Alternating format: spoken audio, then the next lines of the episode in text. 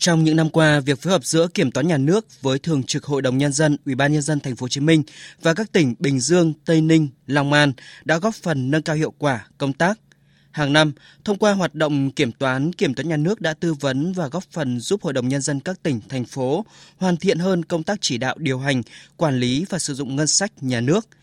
những thông tin chia sẻ, trao đổi giữa Kiểm toán nhà nước và Thường trực Hội đồng Nhân dân, Ủy ban Nhân dân các tỉnh, thành phố đã có tác dụng tích cực cho các cấp chính quyền, cơ quan chức năng địa phương xây dựng và triển khai thực hiện kế hoạch phát triển kinh tế xã hội, lập dự toán ngân sách, phòng chống tham nhũng, lãng phí, phát huy vai trò giám sát của nhân dân đối với hoạt động của các cơ quan nhà nước, tổ chức và cá nhân được giao quản lý, sử dụng tiền và tài sản nhà nước.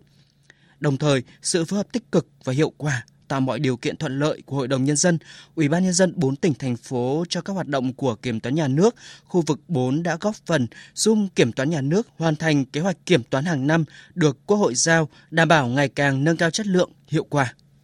Tại hội nghị, các đại biểu đánh giá cao công tác phối hợp giữa Kiểm toán nhà nước và Thường trực Hội đồng nhân dân, Ủy ban nhân dân 4 tỉnh thành phố, đặc biệt nhấn mạnh vai trò quan trọng của Kiểm toán nhà nước đối với công tác quản lý, sử dụng tài chính công, tài sản công và việc thực hiện nhiệm vụ phát triển kinh tế xã hội của các địa phương, đồng thời đề xuất kiến nghị các giải pháp nhằm thực hiện tốt chức năng, nhiệm vụ, trách nhiệm của các bên và nâng cao hiệu quả, hiệu lực trong hoạt động phối hợp giữa Kiểm toán nhà nước và Thường trực Hội đồng nhân dân, Ủy ban nhân dân 4 tỉnh thành phố.